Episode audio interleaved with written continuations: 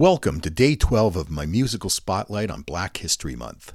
Today's popular song choice, Rock With You, was produced by Quincy Jones and recorded by the late king of pop, Michael Jackson. Considered as one of the last hits of the disco era, this track was placed on Rolling Stone Magazine's list of the five hundred greatest songs of all time.